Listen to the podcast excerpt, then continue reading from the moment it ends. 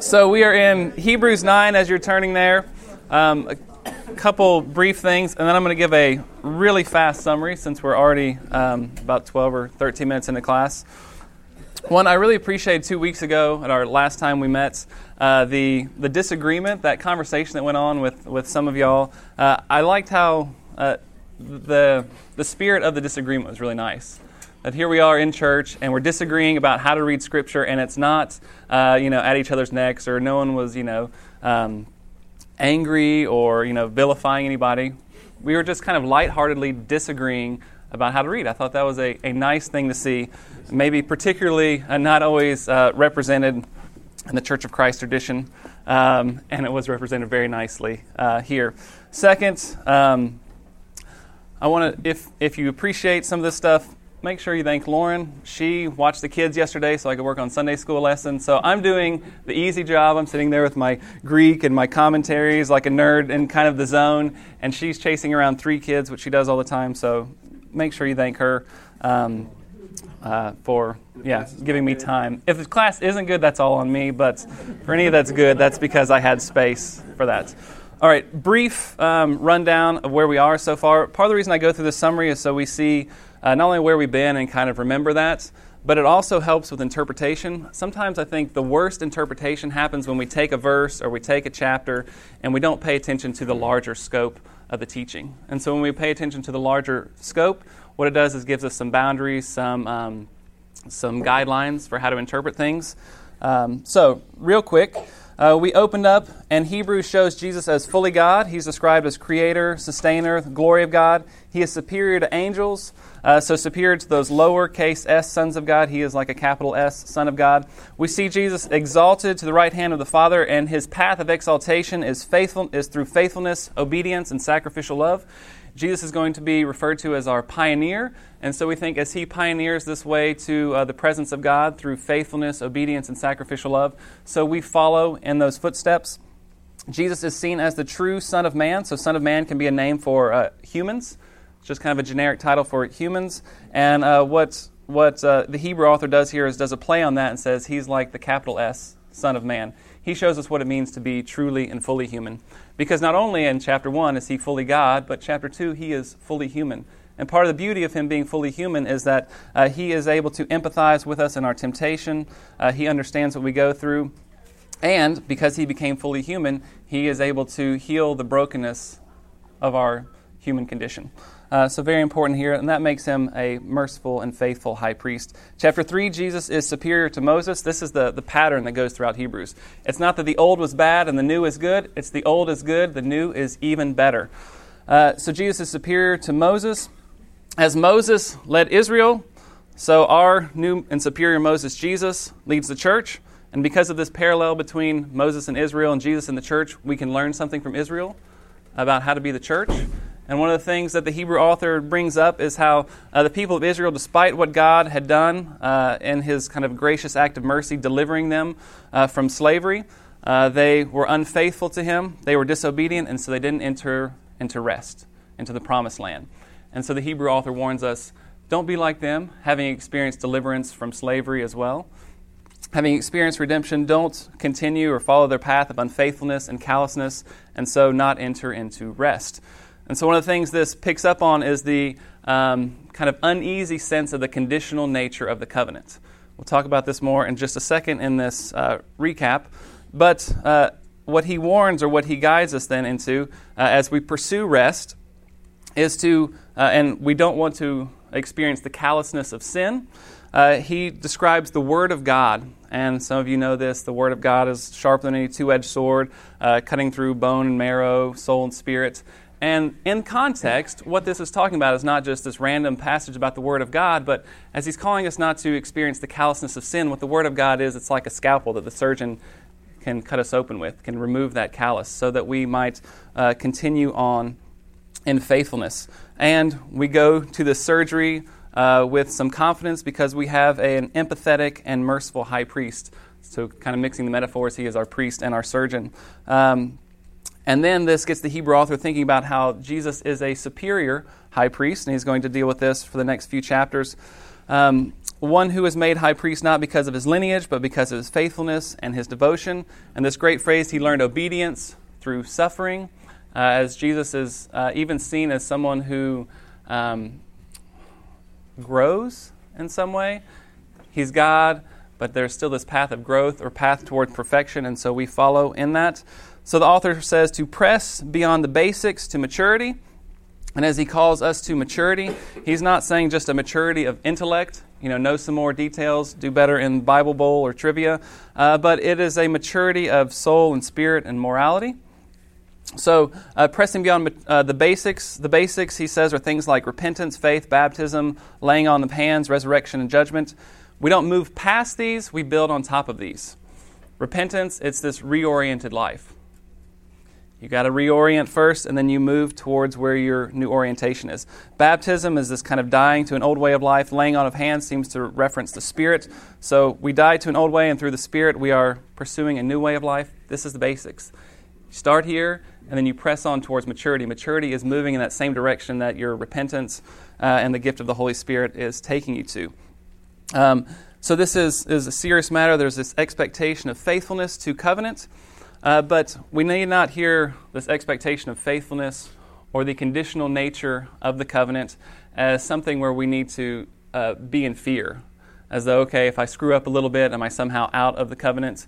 Uh, that's the, the wrong way to read this, um, because we have illustrations like people uh, such as Abraham, who is a model of faith. Abraham screws up, but he still is a model of faithfulness. So it's not about perfection, Uh, but it's about this faithful uh, journey or pilgrimage, as the Hebrews language uh, kind of deals with. So it's not, uh, you know, kind of biting your nails. Am I out? Did I sin too much? Uh, nor is it a complacency.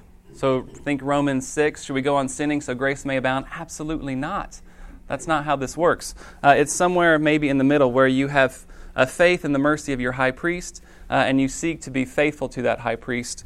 Um Not complacency, not anxiety, um, but maturity. I've taken a lot of comfort in the Lord's Prayer. This is kind of my daily prayer.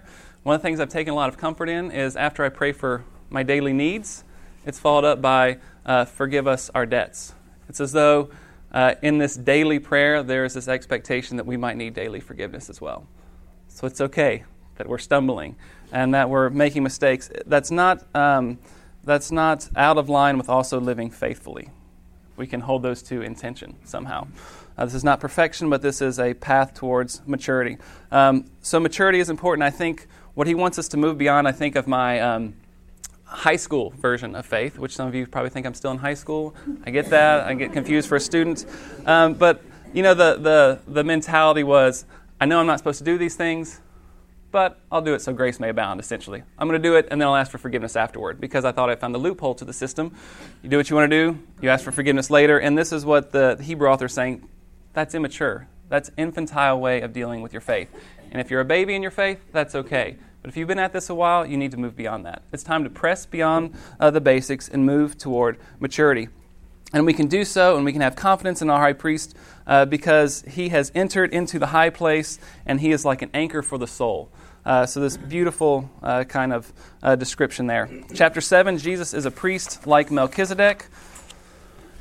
It sums it up nicely. Uh, like Melchizedek, he is a king of righteousness, a king of peace.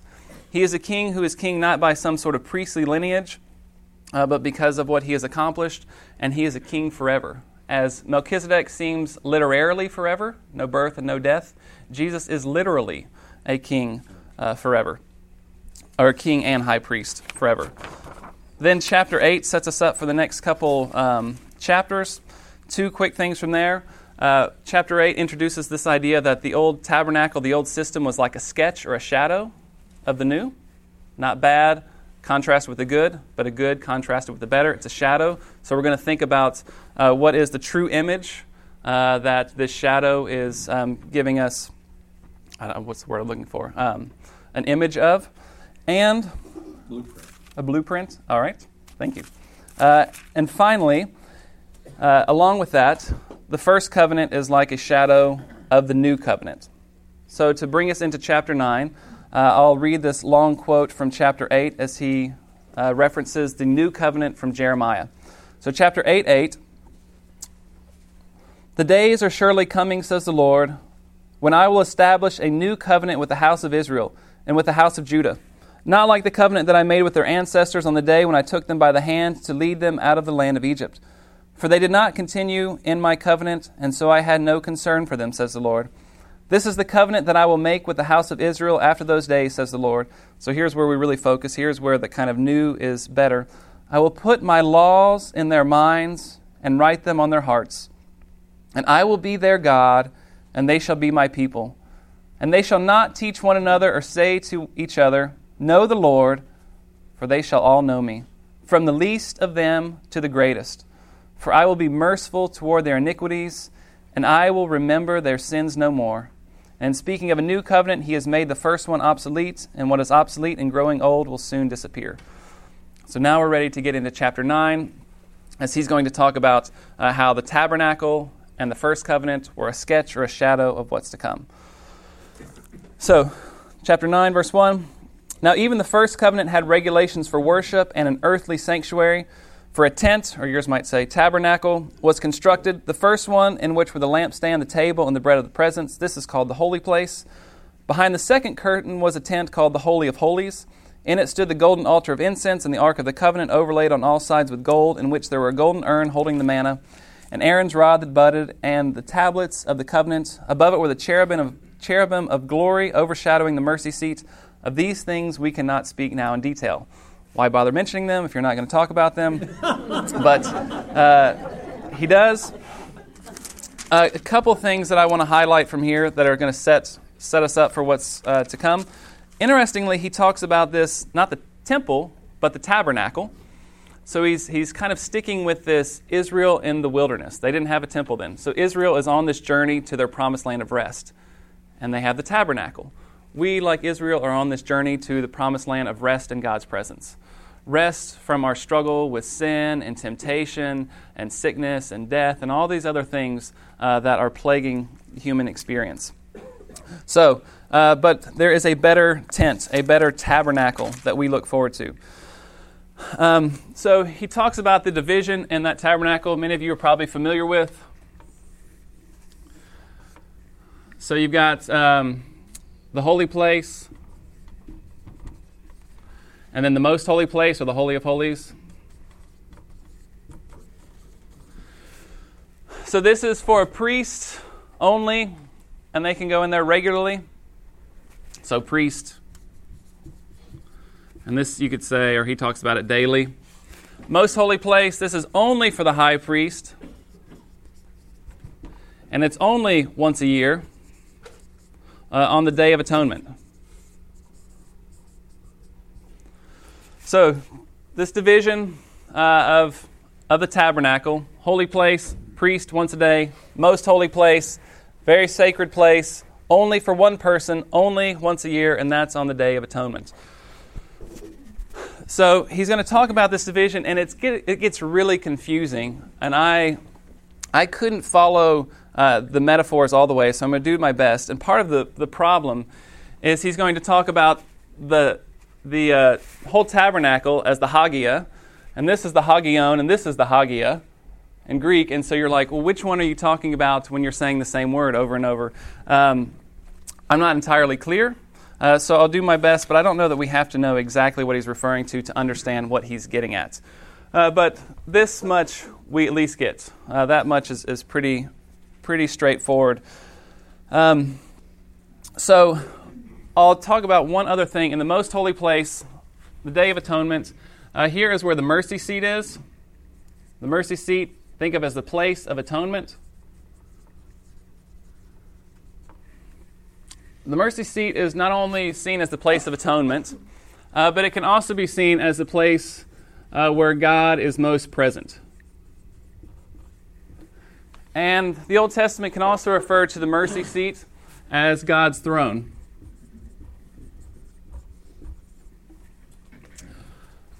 And maybe he's getting us prepared for this, even though he says I don't have time to go into detail on this, but uh, one of the authors I was reading pointed this out, and I think it really fits, that when Jesus goes into the real most holy place, of which this is a sketch of, uh, he makes atonement in a greater way. And he is in God's presence in a more profound way than the high priest ever was. This is that language of he's, we have an anchor for the soul. This is God, our, our high priest behind the curtain. So Jesus, where the high priest was here, in the shadow, Jesus is for real. And Jesus is priest and king, like Melchizedek, and here he is at the throne of God as God. So he is our high priest, our king, and our sacrifice. Right? This is, but what, you know, what else should we expect from one who is fully God, fully human, uh, who dies for his people? It shouldn't be simplistic. It shouldn't be just one little thing. It should be this kind of, wow, I'll never get my mind all the way around that. Um, the Day of Atonement, uh, as we're going to get to in verses uh, six and seven. Uh, Such preparations having been made, the priests go continually into the first tent to carry out their ritual duties. So the priests go into the holy place continually or daily, regularly. Um, seven, but only the high priest goes into the second, the most holy place, and he but once a year, and not without taking the blood that he offers for himself and for the sins committed unintentionally by the people. Although he doesn't develop this here, uh, this gets developed elsewhere in Hebrews. So part of the contrast I think he's going to make is what many were doing, our one priest is doing. What they did regularly, ours did once for all. That's part of the contrast that I think is going to be getting here. From many to one as superior, uh, from continuously to once for all. That is part of superiority of what Jesus has done. This is sketch, the shadow. The real thing is what Jesus has accomplished. But here where we have um, the one and once a year, the contrast seems to be with the um, limited access. So who gets to go here? Only the priest. Who gets to go here? Where God is most present? Only the high priest. What is this a sketch and a shadow of? Of our high priest going behind the curtain and making a way for us. Man, thank God for that, right? The stuff that we take for granted as Christians is just, um, would have been so special, I think, to a Jewish audience or people who are hearing this. Hey, yeah, Josh, can I say of course. Uh, this, you know, uh, just in line with that exactly, you know, that the, the line that he has between the holy place and the most holy place is the temple curtain. Yes, and that's what was rent. And the, the, when the when the high priest prepares to go in there, he wears five different garments. He washes in a mikvah five different times. He washes his hands and feet ten times. He sacrifices two lambs, one bull, two goats, two rams into the holy holies three times, and says the name of God three times in the holy of holies. And Jesus didn't wear any garments. He was naked on the cross, and the curtain rent in two on its own, mm-hmm. and he walked straight through. Yeah, it's, that's it's, amazing. It is. It's beautiful. Um, some of the stuff that um, that Randall is referencing, I was going to read this, but I thought, how am I going to have time to do this? And he gave it. No, no. This was. I'm glad because you know that better than I do. I couldn't have summarized it so quickly. Um, Leviticus sixteen. This is Day of Atonement. Uh, If you want to read thirty-four verses, I'm not going to do it because Randall did a nice job giving us the cliff notes, which is what I was wanting to accomplish. Um, what the high priest has to go through is insane.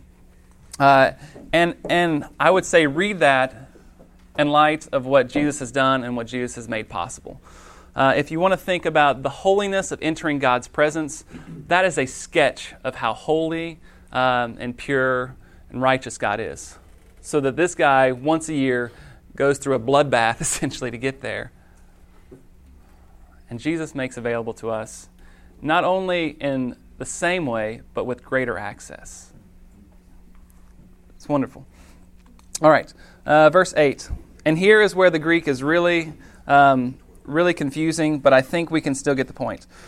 By this the Holy Spirit indicates... Actually, the Greek says, by this the Holy Spirit makes clear, and then he goes and says something obscure. Uh, so... By this the Holy Spirit indicates that the way into the sanctuary or holy place or whatever you might have there, because it's hard to translate, has not yet been disclosed as long as the first tent uh, is still standing. I think he's speaking um, as though the old condition was still in place. This is, this is what I think is going on here. Uh, the old condition, he's saying, you know, what Israel was experiencing in that time, it wasn't entirely clear what was to come. While that tent or that tabernacle was still in place, it wasn't entirely clear what it was a sketch of. Kind of like uh, in First Peter one ten, uh, where he says, you know, the, the prophets uh, were prophesying about a time when they didn't quite know exactly what it was. I think there's something similar here. This is a good thing, and they're practicing with something, but it's not entirely clear what it is pointing to. Uh, so I think that's one piece of what's going on here in verse eight. Um, during the Old Covenant, it wasn't fully clear what was to come. But the second, as he's calling people, I think, to not not slip back into what might feel like the safety of the Jewish practice. Keep in mind, Christianity is a baby religion. And in that culture, new is not better. It is not the twenty-first century American culture. New is worse. Old is where you get your security. Old gives you um, gives you some uh, legitimacy. New religion, less legitimate. So when you're starting to be persecuted, you're starting to wonder if God's really paying attention. You think, well, there's. I think the temp- the temple is still standing. Then you've got this ancient religion. Maybe maybe that's maybe where more truth is. And so what he's going to say, not only was that a sketch of what's to come, but I think he's also saying, don't go back to that. When you turn back uh, to that old sacrificial system, um, it's things will start getting fuzzy again.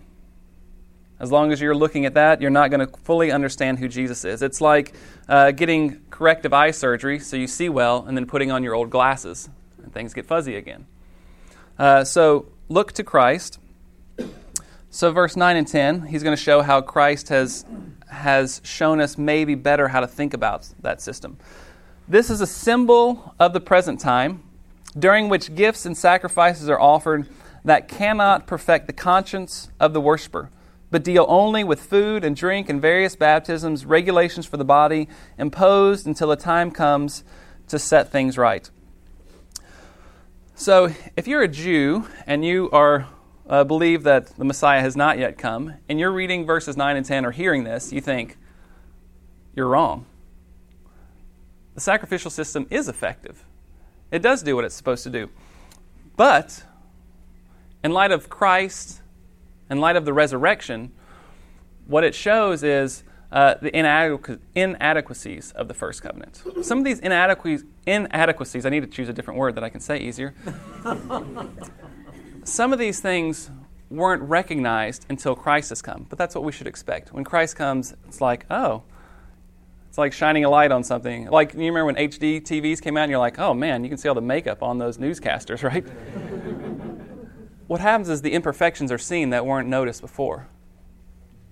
And part of this imperfection that's seen, because why else needs there to be uh, the death of God made flesh unless that old system wasn't quite cutting it?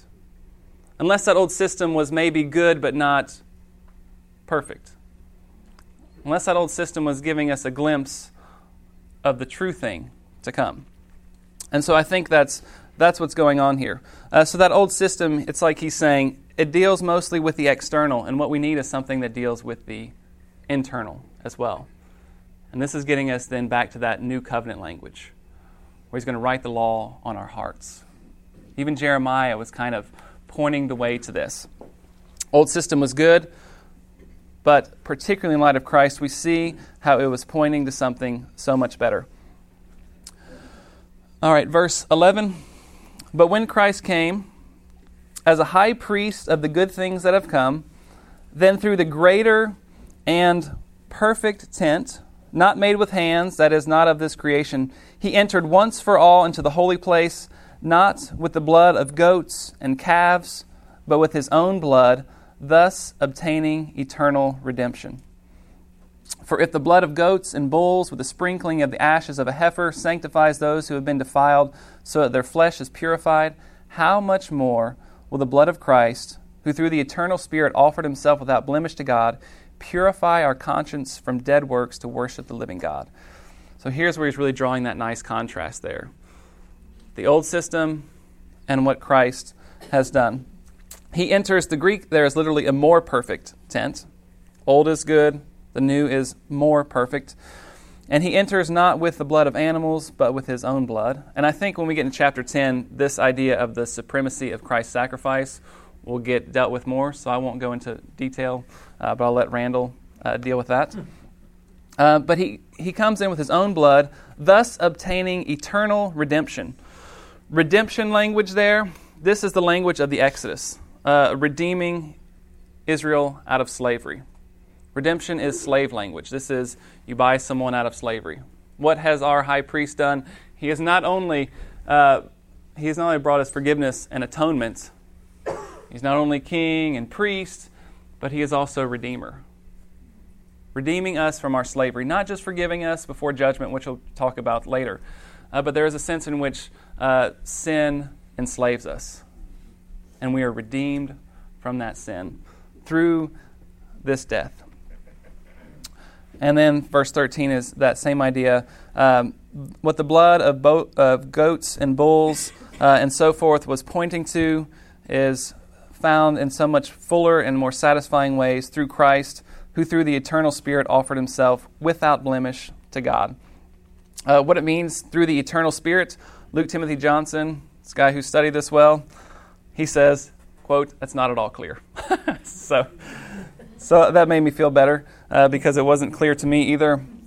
Um, so we won't get too caught up on that. Verse fourteen, uh, he's purifying our conscience from dead works. Uh, in the context of Hebrews, dead works can refer to two things. It can refer to sinful actions. These are dead practices, the old sinful practices we had. So much of the the, the language throughout Hebrews is calling us to um, to a moral um, moral change, moral transformation. So it makes sense that dead works re- would refer to sinful practice. But because we're also contrasting First Covenant and Old Covenant, that it's probably also the dead in the sense of unable to accomplish those kind of works of the law. They are uh, not life-giving in that sense, dead. Not dead in the sense of bad. So that, then verse fourteen, the other piece of it, why does he do this? Don't leave out that last little phrase there, so we might worship or serve the living God. It's not an end in and of itself. He doesn't do this stuff just because, but uh, there is a response that goes with this. Why? So we might serve or worship God. Why does the high priest go through all that he goes through to go in there? So he might serve or worship God in the most holy place. Why do we need this purification? So that we might worship a holy God. Whatever what Hebrews does is, is it won't let us get away from the holiness of God. There is no downplaying the holiness of God. And what's beautiful about that is when you highlight or when you uh, emphasize how holy God is, it also emphasizes the atonement uh, and the um, the access that Jesus has accomplished through his death. You downplay God's holiness, you downplay the sacrifice. So uh, the kind of images of, of God like a divine Santa Claus, uh, divine grandparents kind of thing, uh, where he just doesn't care, he's whatever, that doesn't make sense of the sacrifice. It doesn't make sense of the shadow. Uh, it's something, um, it's it's belittling uh, this gift, and it's confusing our theology. So verse fifteen, for this reason he is the mediator of a new covenant. So this brings us back to that Jeremiah language, which has been prepared this whole time. He is the mediator of a new covenant so that those who are called may receive the promised eternal inheritance because a death has occurred that redeems them from the transgressions under the first covenant. Um, what we're going to get here in fifteen and sixteen, I'll go ahead and sixteen, uh, where a will is involved, the death of the one who made it must be established. So um, the Hebrew author is going to make a play on words here. The word that means covenant, he's talking about the first covenant and the second covenant, is the same word for will, or last will and testament kind of way. So he's going to say basically, uh, you know, a will isn't valid until someone has deceased. Uh, and he's going to say it's kind of the same with the covenant. Covenant isn't valid until uh, there has been a death. And then he's going to say how that was actually the way covenant was practiced, uh, or the first covenant was um, uh, was established as well. Uh, but maybe what's more interesting here um, is this connection of Jesus' death or blood and the establishment of a new covenant. So Jeremiah thirty-one, thirty-one through thirty-four, we read, it talks about covenant. It picks up on ideas like uh, the new covenant will give us greater access to God. Increased access to God. Increased ability to obey. The law will be written on our hearts and our minds. That increased access or intimacy or closeness with God uh, is picked up in language. They shall not teach one another or say to each other, "Know the Lord, for they shall all know me, from the least of them to the greatest." It's just this beautiful kind of poetic description of the closeness we might have to God. Uh, and a fuller sense of forgiveness. You get this at the end of that quote. What's the new covenant going to look like in Jeremiah? Greater access to God, greater ability uh, to be faithful, to hold up our end of the covenant, and a fuller sense of forgiveness. And we get that fuller sense of forgiveness at the end of Jeremiah. I will be merciful toward their iniquities, and I will remember their sins no more. Uh, this language of blood and new covenant also gets picked up in Luke twenty-two and in First Corinthians eleven, when uh, we have the Last Supper or the celebration of that uh, with the Lord's Supper in First Corinthians eleven. So when we're thinking about communion, if you've already done it, or when you do it in the future, uh, we might think about this in new covenant terms. As we celebrate communion, it's not just a celebration of death, uh, of what Jesus has, um, of Jesus dying for our sins, which is part of it, but it's also a celebration of Jesus achieving this new covenant. It's a celebration when you take that bread and you drink that wine, uh, that now we have greater access to God. Not just we don't have to face the judgment, uh, but that now we can approach God in ways uh, that were limited to others before that. That in this new covenant we have this expected uh, and this increased ability to obey. The law is written in our minds and hearts, and I think this is a reference to the Holy Spirit. Uh, and a greater and fuller sense of forgiveness, uh, which is always kind of at the front, but uh, doesn't always need to be the um, the only kind of player in this. All right, let me speed up. I'll get through this in five minutes. Uh, verse seventeen, "For a will takes effect only at death, since it is not in force as long as the one who made it is alive. Hence, not even the first covenant was inaugurated without blood. For when every commandment had been told to all the people by Moses, in accordance with the law, he took the blood of calves and goats with water and scarlet wool and hyssop and sprinkled both the scroll itself and all the people, saying, 'This is the blood of the covenant that God has ordained for you.' And in the same way, he sprinkled with the blood both the tent and all the vessels used in worship. Indeed, under the law, almost everything is purified with blood, and without the shedding of blood, there is no forgiveness of sins." So here, the Christ's sacrifice, as we're looking at the shadow, uh, is associated with things like the establishment of the covenant uh, and the purification and forgiveness. Verse twenty-three, "Thus it was necessary for the sketches of the heavenly things to be purified with these rites, but the heavenly things themselves need better sacrifices than these." So, bringing us back, this is a sketch of the true thing. And, and what's really going to get highlighted here is how this is a sketch of being in the presence of God. This is what one is looking forward to the most. Uh, the holy place is a sketch, and uh, goats and bulls aren't going to get you in the presence of God. Something more significant is needed. So verse twenty-four, "For Christ did not enter a sanctuary made by human hands, a mere copy of the true one, but he entered into heaven itself, now to appear in the presence of God on our behalf." See, the, the contrast, or the, the not contrast, the, uh, the shadow and the real thing is the most holy place and heaven itself.